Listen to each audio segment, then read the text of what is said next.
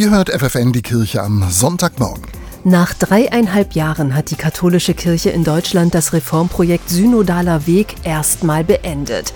Jetzt geht es darum, die beschlossenen Reformen auch in die Praxis umzusetzen.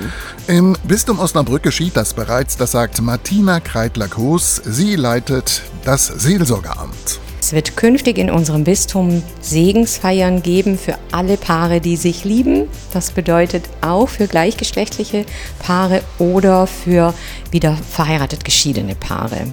Oder, das ist auch eine große Gruppe, Paare, die sich noch nicht bereit sehen für das Ehesakrament, aber doch gerne ihre Beziehung unter den Segen Gottes stellen wollen. Eine zweite Reform, künftig können auch Frauen und Männer, die nicht geweiht sind, das Sakrament der Taufe spenden.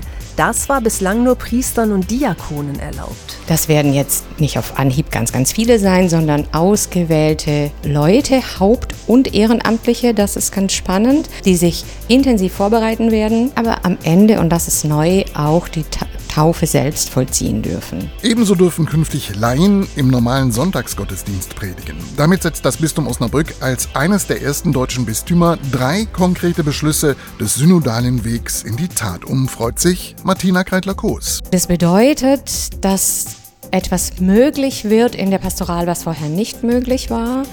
Und konkret heißt es, dass es mehr Segen geben wird und mehr Menschen, die sich aus unterschiedlichen Perspektiven mit dem Wort Gottes beschäftigen und das verkünden. Also eigentlich ist es ein Mehr für das ganze Volk Gottes. Ein Mehr, das auch dem ehemaligen Bischof des Bistums Franz Josef Bode zu verdanken ist. Der Bischof hat alle Reformen unterstützt und deshalb wünscht sich die Leiterin des Seelsorgeamtes, dass wir wieder einen Bischof bekommen werden, der das alles so frohgemut mitbegleitet. Auch weitere Beschlüsse des Reformprozesses Synodaler Weg sollen im Bistum Osnabrück zeitnah umgesetzt werden.